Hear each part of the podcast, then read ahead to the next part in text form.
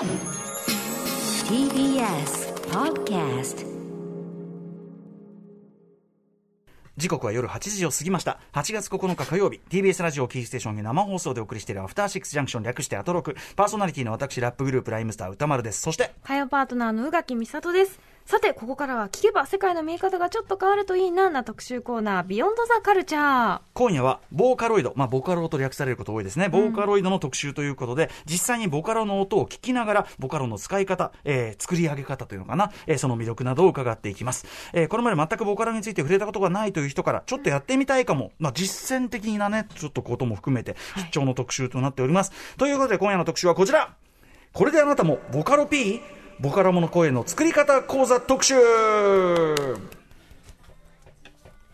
2007年の初音ミク誕生から15年。今も若い世代を中心に愛されている人工音声合成ソフト、ボーカロイド、通称ボカロ。このボカロを作って音楽を作る人たちはボカロ P と呼ばれ、レモン、パプリカなどで知られる米津玄師さんや夜にかけるの夜遊び綾瀬さんらも元ボカロ P でした。最初はね、ボカロ P っていうのを聞いたとき、あ、そういう人たちが出てくる時代なんだ、みたいな。新しいみたいな感じでしたけど今やもうね、ボカロ P 出身で優秀な方とか売れてる方っていっぱいいるから、ああ、またっていうぐらいいっぱいいらっしゃいますよね。本当そういう時代になりましたよね、うんそんなボカロ、具体的にどうやって声を作り出しているんでしょうか？魅力的な声の作り方や、普通の楽器とは違う、ボカロならではの打ち込みテクニックとは、えー、などなど、素人でもわかるボカロの声の作り方、具体的に、えー音を聞きながら非常にラジオ向きな企画となっております。教わっていきましょう。それではゲストのご紹介です。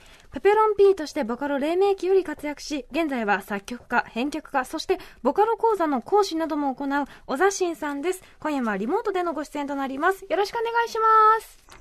よろしくお願いします。はい、小田新さんよろしくお願いします。ははじめまして。はじめまして、はいよろしくお願いします。では、えーご紹介お願いします。はい。えー2005年より作曲活動をスタート。2007年のボカロ黎明期には、ペペロン P、虹原ペペロンとして自作の楽曲をニコニコ動画に発表。2012年、自身初のメジャーアルバムをリリース。現在は小座新名義で、主にアニメやゲームの作曲、編曲を行うほか、アーティストや声優への楽曲提供、ゲーム BGM 制作、専門学校講師、書籍執筆など多岐にわたって活動中ということです。はい、小田新さんです。はい、よろしくお願いします。よろしくお願いします。はい、今日はまあ、その、ボーカルのね、その実際、その曲を聴きながらというか、その、かプロセスなんかも聞かせていただく。あの、今そちらは、ご自宅というか、その、ご自身の、なんていうの、自宅スタジオ的なところですか？あ、そうですね。自宅スタジオで今、えー、ラジオを聞いてます。ありがとうございます。ズーム越しにね、拝見しております。いっぱい鍵盤がある。ねえ、めちゃくちゃここで、あ、音を作ってんだなって感じがすごいますけど。はいはい。ということで、ご自身、小田新さん、ご自身は、えっ、と、ボカロといつ出会い、そしてその、なぜボカロで曲を作ろうと思ったんでしょうか。まあ、かなりね、黎明期から関われてるということですけども。はい。えっと、僕もともと高校時代にバンドをやってたんですけど、うん。で、そのバンドと並行して DTM っていうそのパソコンでのはい音楽制一作人でこう打ち込んで一ね。はい人でそうですね、やってたんですよね。でそれが大体2005年ぐらいうんに始めてって、はい。で、初音ミクが出たのがはい、2007年の8月31日なんおですよ。結構もう具体的に8月ね30はい。そうですね。えーもうなんか、ミクファンの間ではなんか誕生日って。あ、そうか、そうか、そうか。結構、確かに。えうんうん8月末誕生日なんだ8月、8月31。うん。ーで、その、多分2日後ぐらいにネットニュースで、うんボーカロイド2初音ミクっていうのが出ますっていうのはいを僕が見たんですよ。ええ多分確かミクシーとかのニュースだったと思うんですけど、ううはい。できて、で、ボカロ1は僕うん実は、あの高校時代に知ってたんですよね。はいそれは、うんはい。うんみで、そのボカロ1で声聞いて、あ、こういうソフトもあるんだっていうのは認識してたんですけど、持ってなくて、うん。で、ボカロ2になったんだって言って声聞いてみたら、すごいリアルになってて、はい。あ、これ欲しいなって思って、うん即、そこで、あの、通販のサイトに行って、はいはい。もうポチりましたね。えちなみに、ね、値段ってどのぐらいなんですか？すごい高いイメージあったんですけど。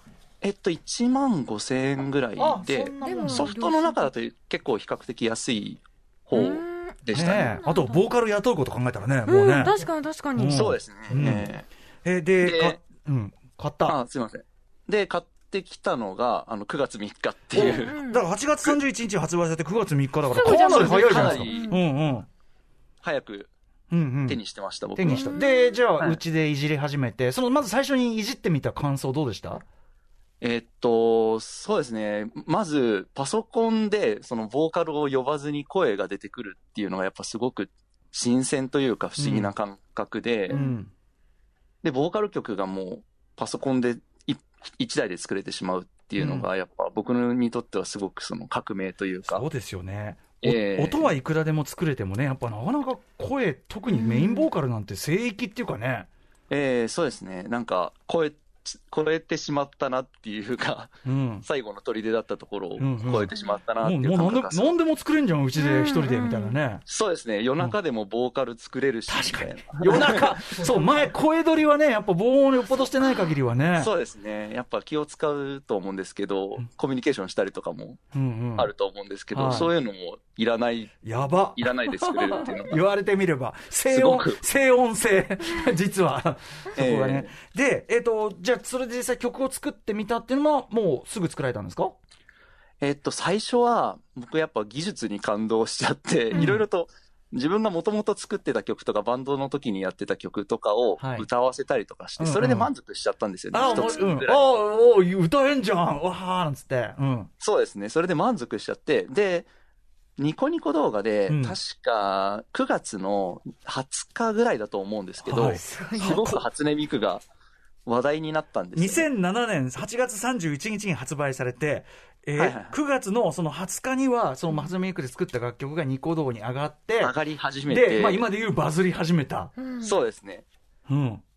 で、それを見て僕がやっぱすごくやばい、持ってるのにこれには乗っからないとみたいな 感じになりまして。うんうん。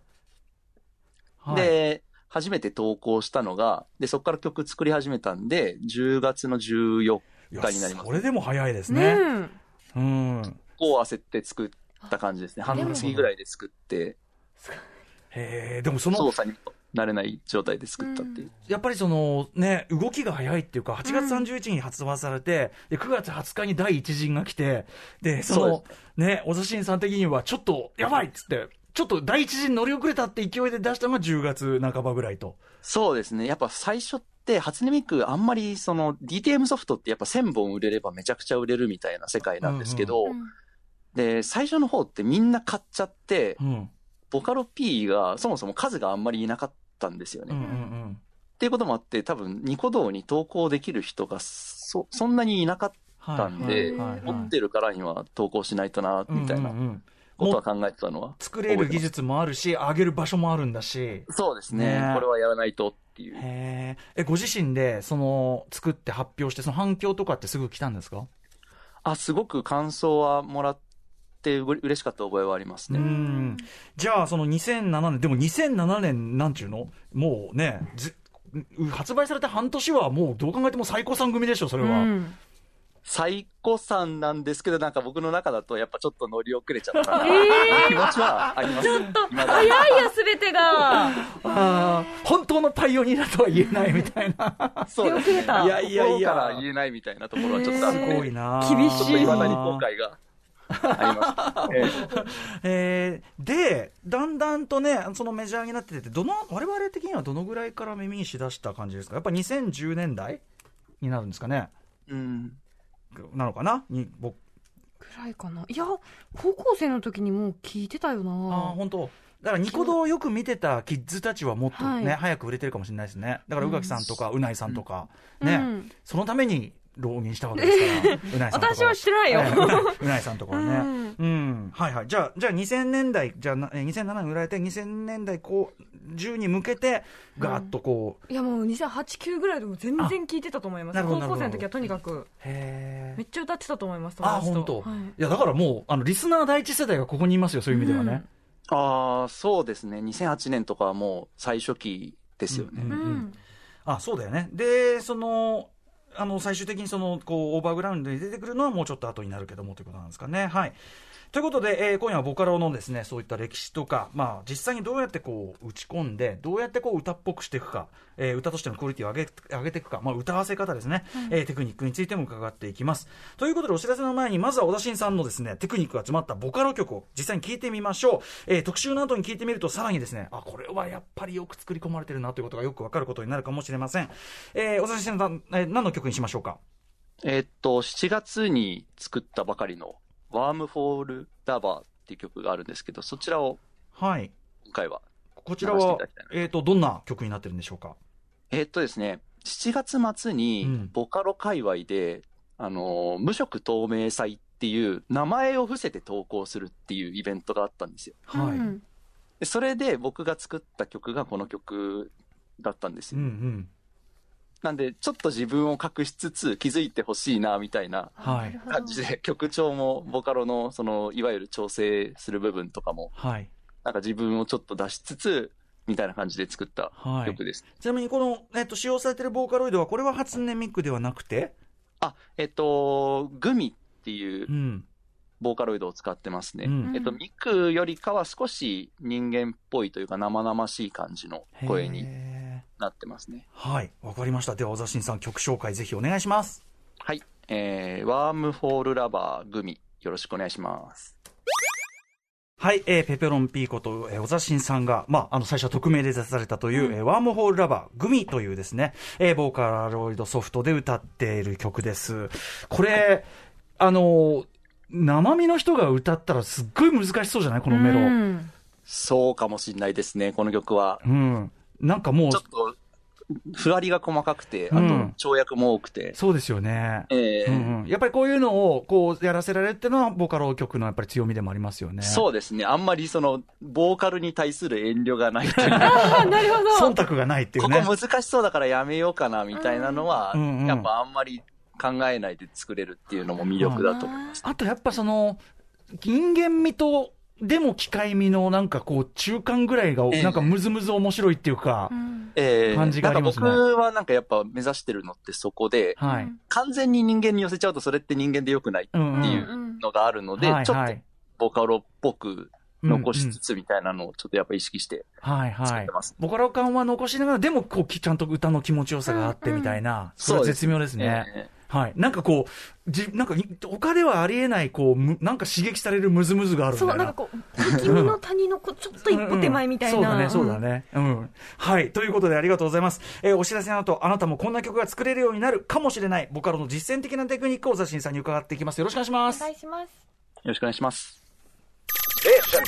After Six Junction. 時刻は8時15分生放送でお送りしていますアフターシックスジャンクションこの時間はボーカロイドの声の作り方特集ゲストは作曲家編曲家そしてボカロ講座の講師なども行う小田新さんです改めてよろしくお願いしますよろしくお願いします。小田よろしくお願いし新です。はい。さあ、ということで、行きましょうか。はい今夜は大きく分けて2部構成でお送りしています前半はボーカロイドの特徴やその歴史についてそして後半は音声ソフトから出力させるされる音を歌に変えるための初歩的なテクニック伺っていきます。もうこれ実践編ですね。多分、ただ打ち込んだだけだと、さっきの曲みたいな、要するに歌としてのある種の、こう、なんていうかな、あの歌歌であるという認識できるような何かにならないと、もっと機械的なものになっちゃう。電子音の連続みたいになるでしょうしうねん。どうなっていくのかというあたりをね、ちょっと我々もそのプロセス見るのって初めて聞くの初めてです楽しみ。はい。楽しみです。それではまず前半はこちらです。ボカロってそもそも何ぞ？はい、まずは基本的なことから伺っていきましょう。ボカロってそもそも何？そしてボカロ P とは小田新さんよろしくお願いします。えっと、ボカロの正式名称は、ボーカロイドなんですよ。うん。で、ヤマハが開発してるんですね。楽器メーカーのヤマハが開発していて、はい。で、そこにいろんなメーカーが、えー音声を取った、その、お音声ライブラリーっていうものをどんどん集めてはい。作られてますね。例えば、初音ミクっていうソフトは、クリプトンフューチャーメディアさんっていうところがうん。作っていたりとか、あとさっきのグミはインターネットさんっていうところがうんうん。作ってるような。形になりますいろんな会社が出してるんですね。んそうですねなあの。ゲーム機とゲームソフトみたいな感じだと思ってくれれば結構わかりやすいんじゃないかな。なるほど、なるほど。ど。いろんなゲーム機があるってことですかね？ゲーム機が、例えば、任天堂が作ったゲームがあって、そこにいろんなメーカーがソフトを作ってるみたいな感じだと思うんですけど、それの関係に結構近い感じですね。なるほど。うんうんうんえはい。えーだから元は一応人が言ってる声なんですよね？そうですね。人間の声をサンプリングして、で、なんていうのかな、その声の素材っていうのを音素っていうんですけど、うん。うんそれをなんか滑らかにつなぐみたいなことをソフトの中でやってて、うん。で、自然につながって聞こえるように処理してるっていうのがボカロソフトの、うんなん。かすごくざっくり言うとそんな感じの原理になってます。なんかあのさっきちょっと情報がサブから入ってきたんですけどさっきの例えばグミさんのあのぼ使われてたねあの曲の元の声って中島めぐみさんがの声だっていう、あ、そうですうね。ん、だからグミなんだね。あそうですね。うん。まめぐさんのね。あ小さい時のあだ名がグミだったみたいな話だった気がします。だからある意味まめぐさんに歌わせられるという。もうえそれアトロックファミリーが来てたってことですか今、まあそういうことです。そういうことです。あそういうことを言わざるを得ない。えっと初音ミクまあ一番有名ですけど初音ミクさんの元の声っていうのはどなたがやられてるんですか？えっと、声優の藤田咲さんっていう方がうん。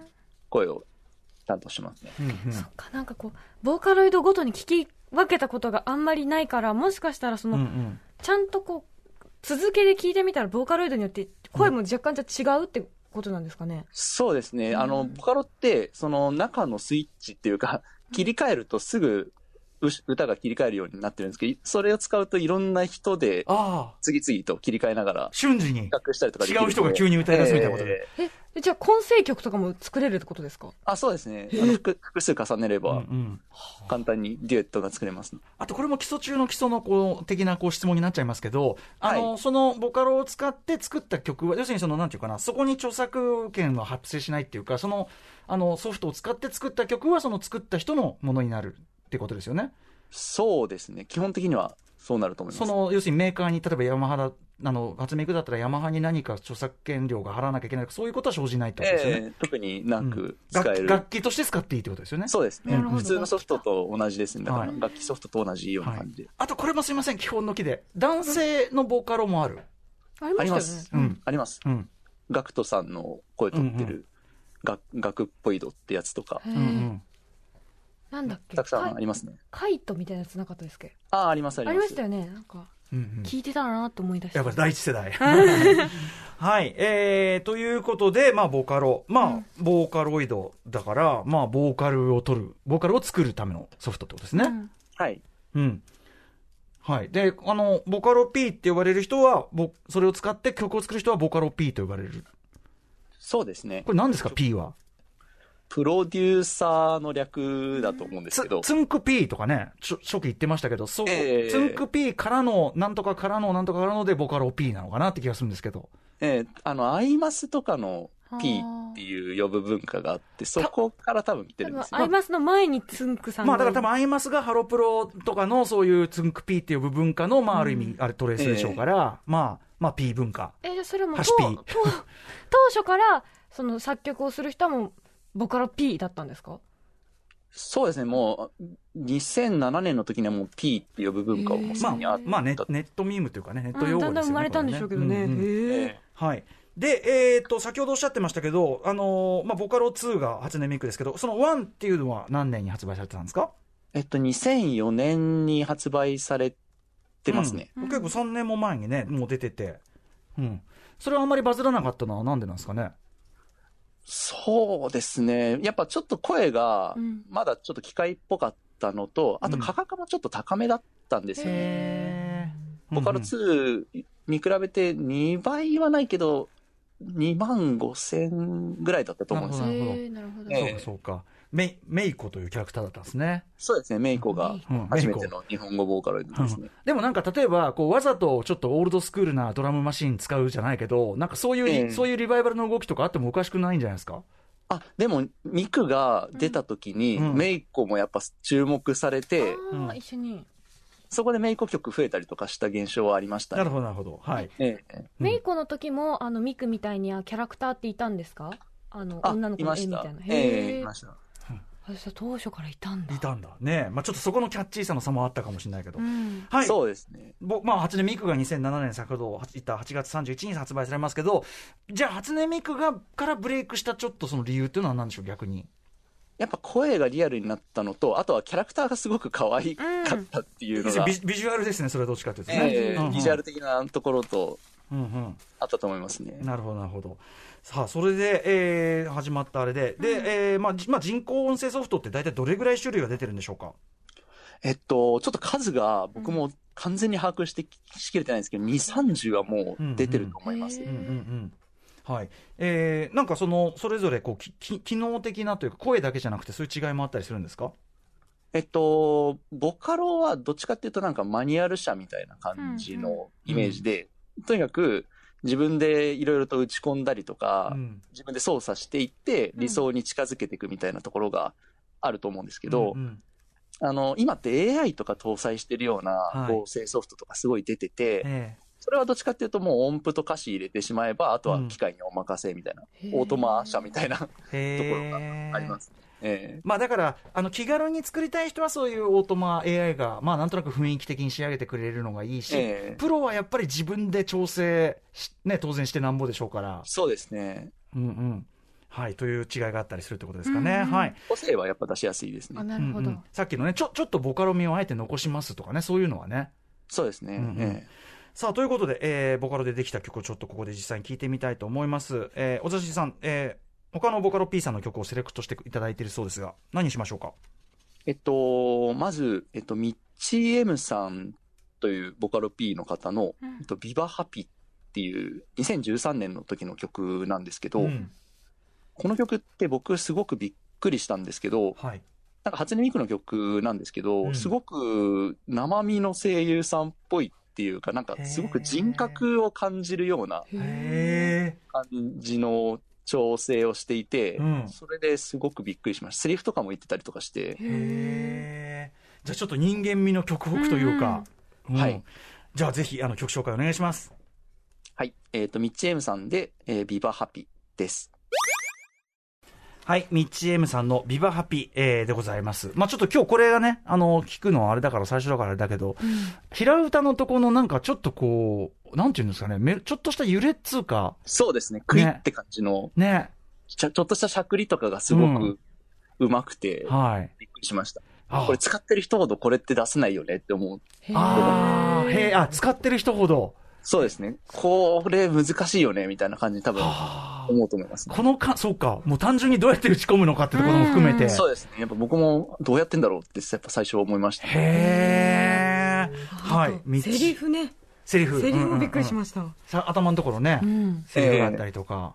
うんやっぱああいうの、あの、インパクトありますよね。ん喋れんだってミッチー M さんのビバハピでございます。そう、喋るはそうだよね。メロとまた違うあれだもんねどうしてるんだろうと思っちゃいました、そうだよねはい。えー、ということで、じゃあこちらがちょっと人間味の方向だとすると、また違う方向の曲もあるんですよね。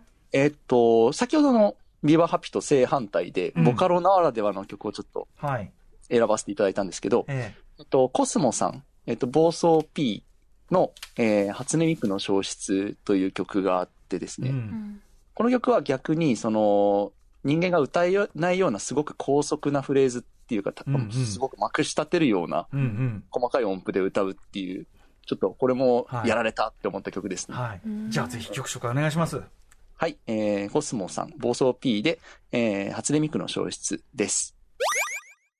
はい、ちょっと早いですけど。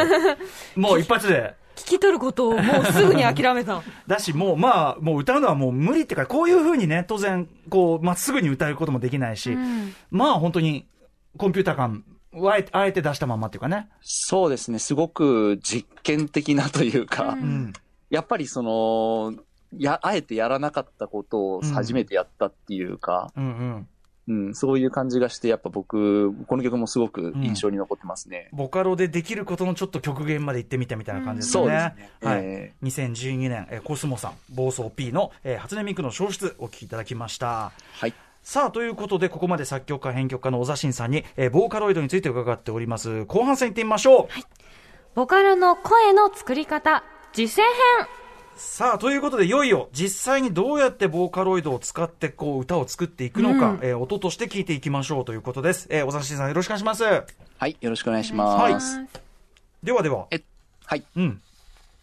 えっと、今回なんですけど、えっと、わかりやすくなるために、この特集のために、ちょっといくつか音源を用意させていただありがきました。とうございます。はい。はい。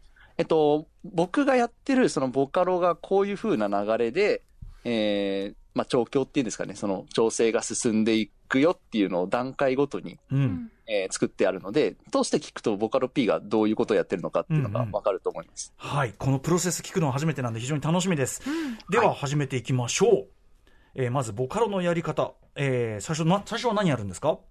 えっと、まずそのソフトを立ち上げると、楽譜みたいな画面が出てくるんですよ。うん。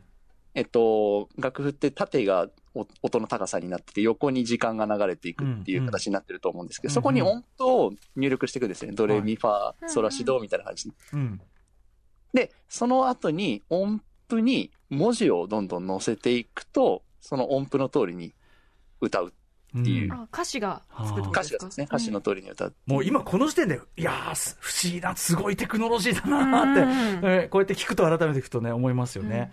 はい。えー、で、完成ってわけじゃないんですよね？そうですね。それがまあ、いわゆるベタ打ちっていう状態で、そこからその音量とか高さの細かい揺れであったりとか、あとはビブラートだったりとか、うん。シーンの調整とかいろいろやっていって、うん。それをボカロ界で、では調教。っていうふうに呼ぶんです。ちょっとね言葉を使う。これはおた やっぱ慣れてるんで言っちゃったんですけど、えーわわあの、まあね、最初はだってそれこそさ、あの、ニコ動中心のある種アンダーグラウンドなね、オタクカルチャーだから。そうですねええうんまあちょっとそういう悪趣味な言い方をしてたかもしれないけど。うなんか調教って言葉結構やっぱ物議を醸してて、調整って言い方に変えましょうみたいな動きとかある。なってきてるんですね。もう今オーバーグラウンドになったんだから、もう、あの、そ そのアングラなノリやめいっていうのはあるかもしれないけど。そうですね。僕はでもあの、調教っていうその独自な言葉葉を結構僕は気に入ってて、まあ、カルチャー、カルチャーだからね、それもね。そうですね。うん、最初の言葉がやっぱ一番慣れてる、はい、いや、ここでは調教で結構でございます、ね。はい、わ、はい、かりました。はい。えー、で、小田新さん、じゃあどういう感じで調教するんですか？えっと、まず、そのメロディーだけを入力した状態の音声をちょっと作ってきたので、うんうんうん、えっと、それを聞いていただきたいんですけど、はい、えー、では、ちょっと、えー、その音声を流してください。どうぞ。ララララ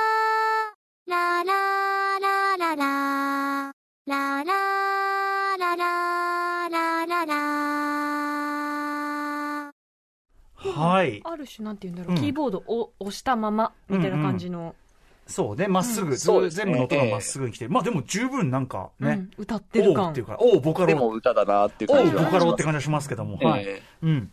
えー、まあこれがさっき言ったベタ打ちなんですかね、これがね、まベだ。タ打ちのーそうですね、歌詞を入れる前あ、に歌詞入れる前から、そうか。ラーえー。言ってた、ラはまあいいとしてそうだよね。歌詞歌うの、もうすごい基本的なことに感動してるけど、歌詞歌うの、ちょっとじゃあお願いします。うんはい。じゃあ次に、えっと、メロディーに対して歌詞を打ち込んだものはい。です。ではどうぞ。さよなら帰り道明日も会える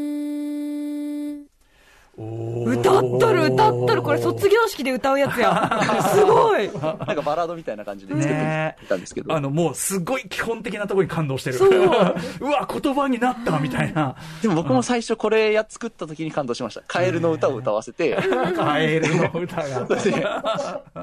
えー、はい。えー、歌詞が乗りましたと。うんはい。ここまでがベタ打ちなんですね。そうかそうですね。ここまでがいわゆるベタ打ちっていう状態で、ここからなんかいろんな調整をしていくんですけど、うんで、僕が結構考えてる、普段その調教をするときに考えてることなんですけど、はい。その音の3要素っていうものがありまして、はい。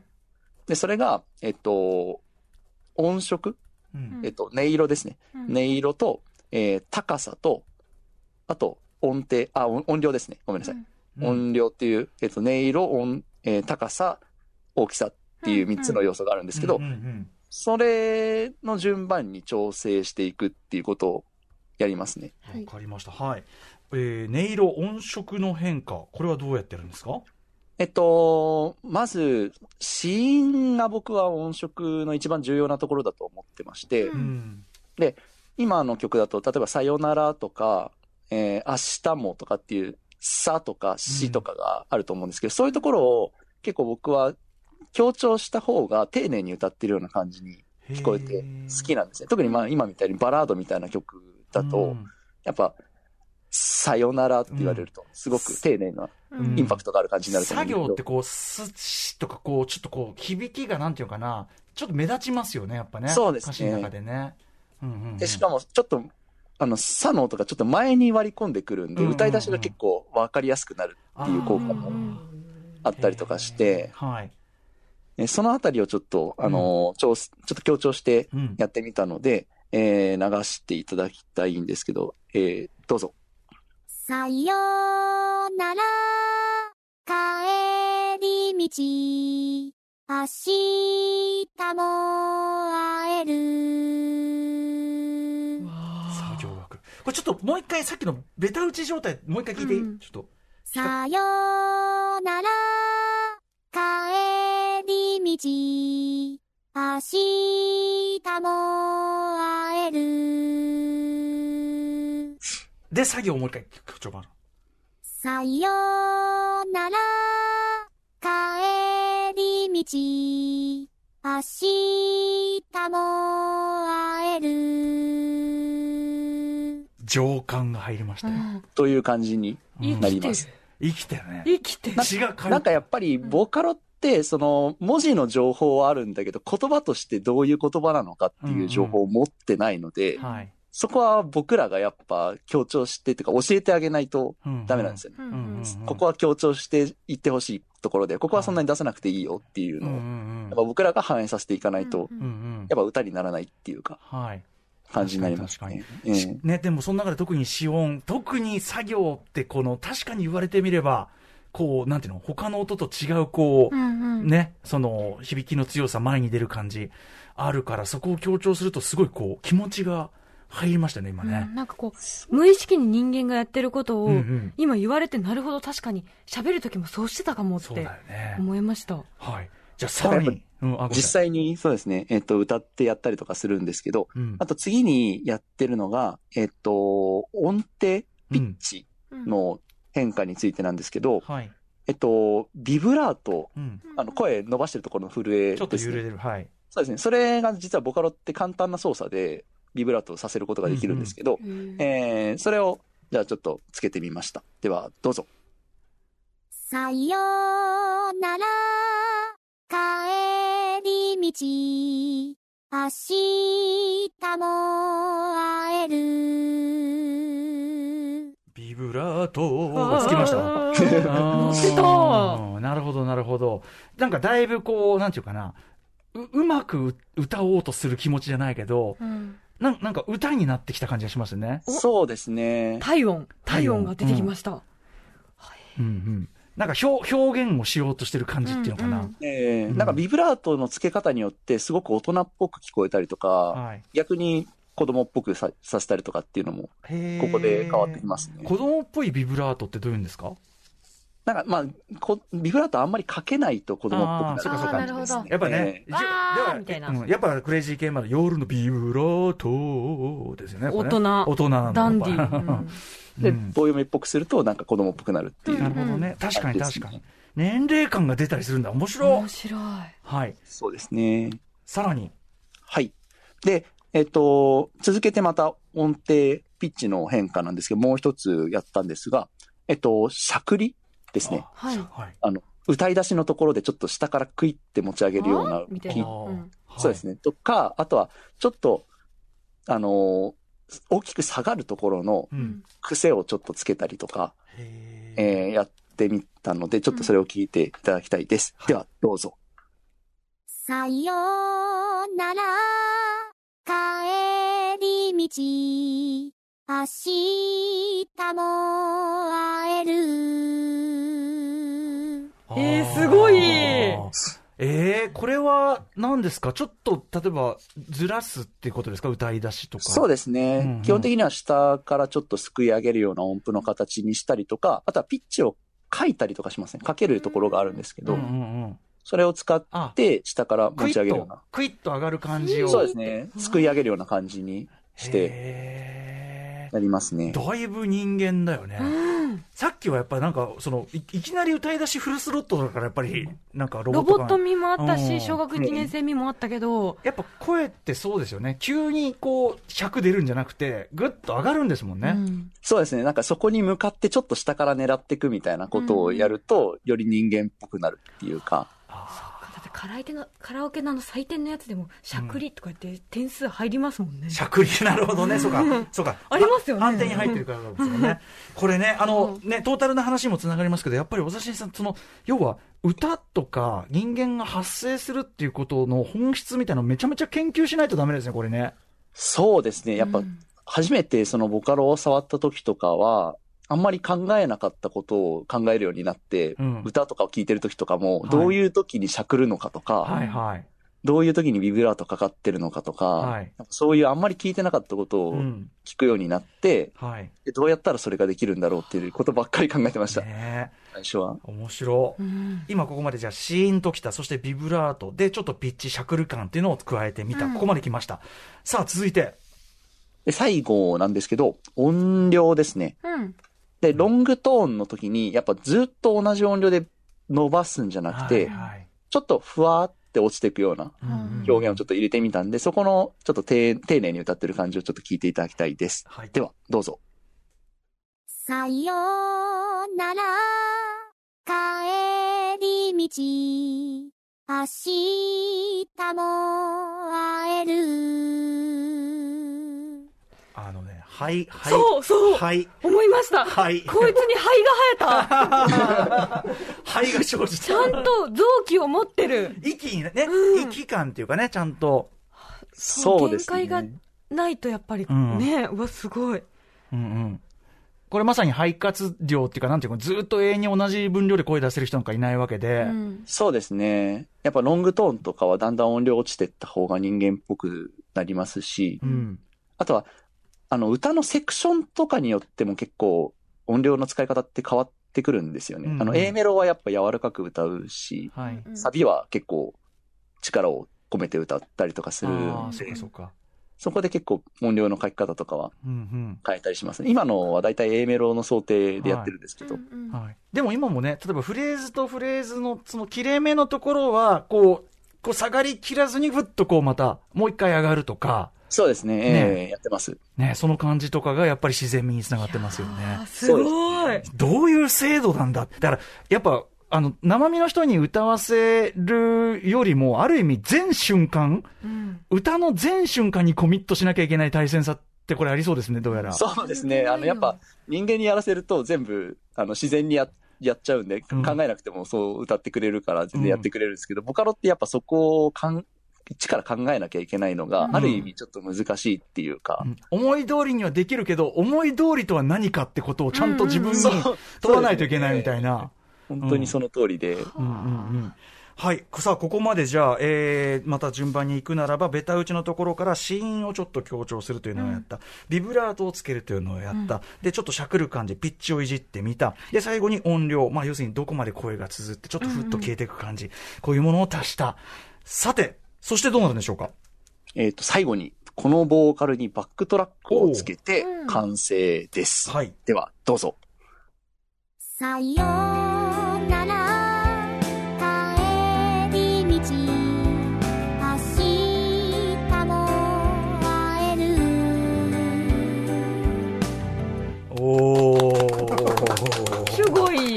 りがとうございます。曲、曲ですよね。もうね、言うまでもなく。曲です。あの、しかもバックトラックが乗ることで、よりなんかそのボカロのなんていうのかな、ピロッピロ感がちょっとこう、ちょっと埋まるから、うんうんより人間感、よりちょっと生身っぽく見える感じもありました、今。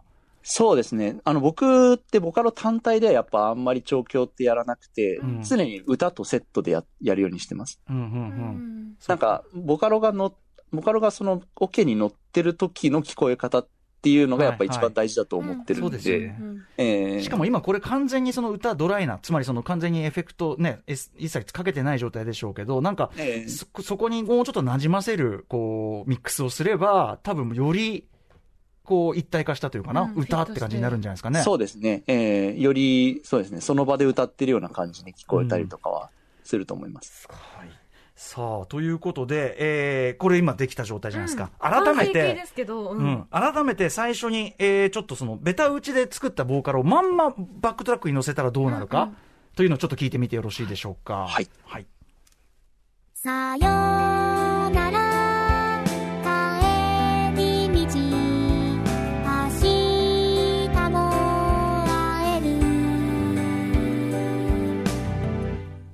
これはね、最初にあの声だけ聞いた時よりは、うんバックトラック乗ってからまだ情感あるけど、やっぱりロボットが感情を持ちかけてみたいな、まだそんな感じですけど、さあ、最終的にじゃあ調、調整、調教が済んだ声だとどうなるか、もう一回お聞きください。どうぞ。さよ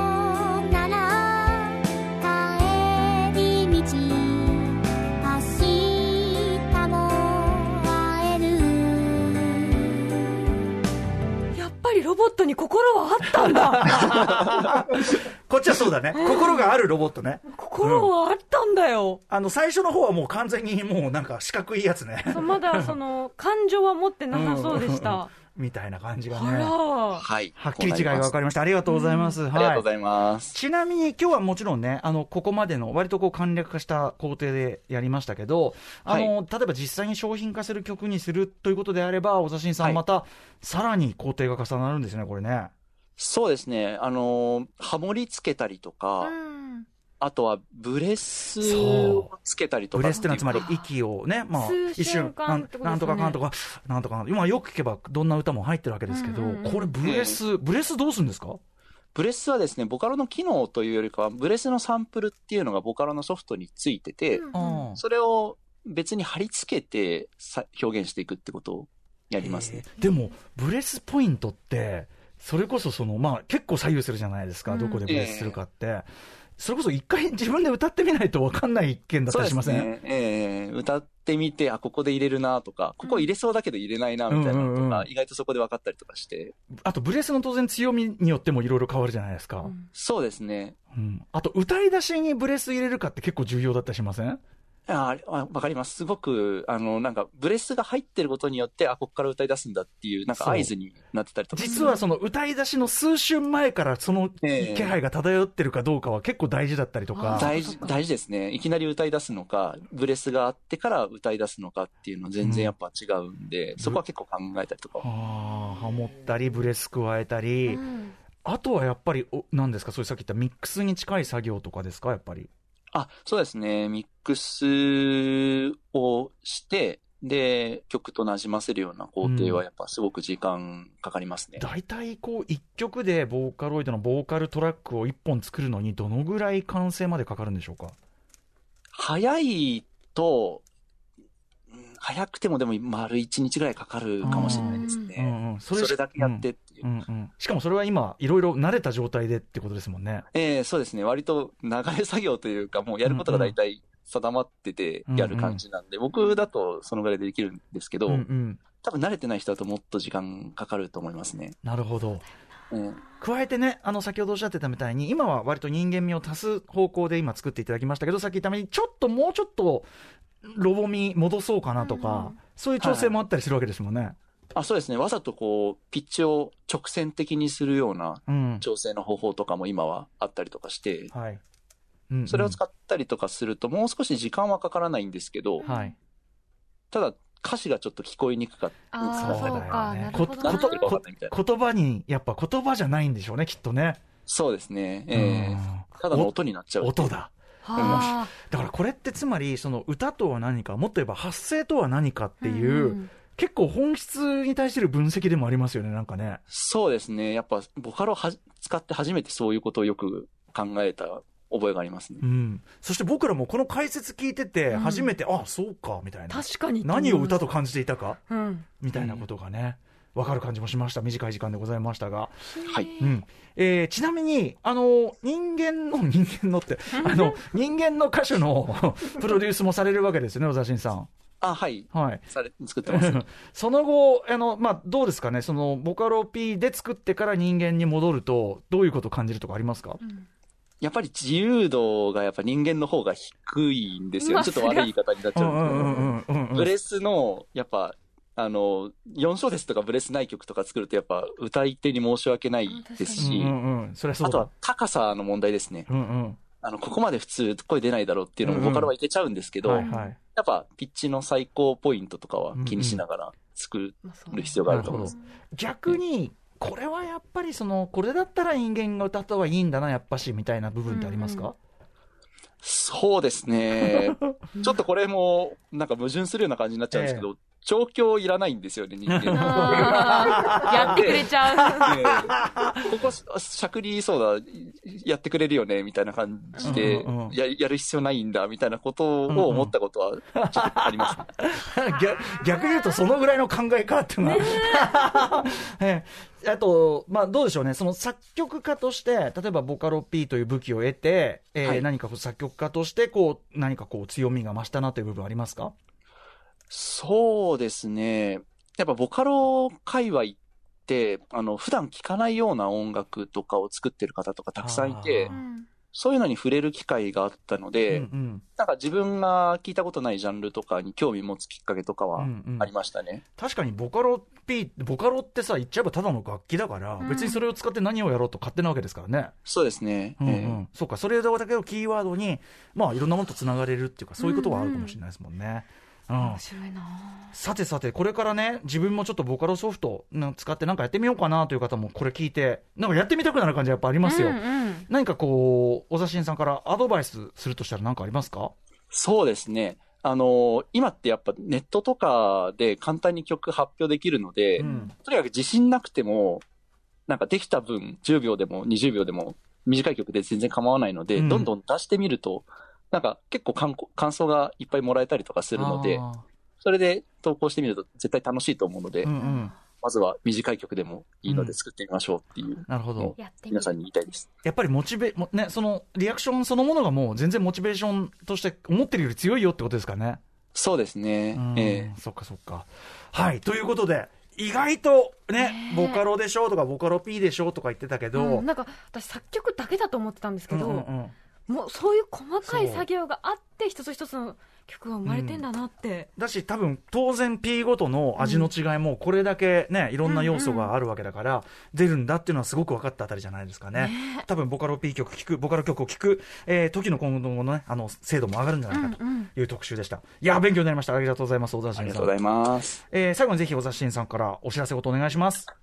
えっと、2月に作曲、音楽理論に関する本を実は出しまして、うんうんえっと、小田新の誰でもわかる音楽理論入門という本を出したので、えっと、そちらを読んでいただけると、僕の作曲のやり方とかが書いてあるので、ぜひ。はい。うん。そして、えっ、と、本が出てるんですね。はい。はいあのーぜひちょっと、小田新さんめちゃくちゃ見事な解説でしたし、実際に音、やっぱり聞かせていただけるのはすごいありがたいんで、はい。またぜひちょっとこういうラジオ向き音楽分析解析特集、あの、お願いしてよろしいでしょうか、また。はい、ありがとうございます。はい、ぜぜひひぜひよろしくお願いします。ということで本日お送りしたのは、ボーカロイドの声の作り方特集でした。小田新さんありがとうございました。ありがとうございましどうもありがとうございましたた。After Six Junction.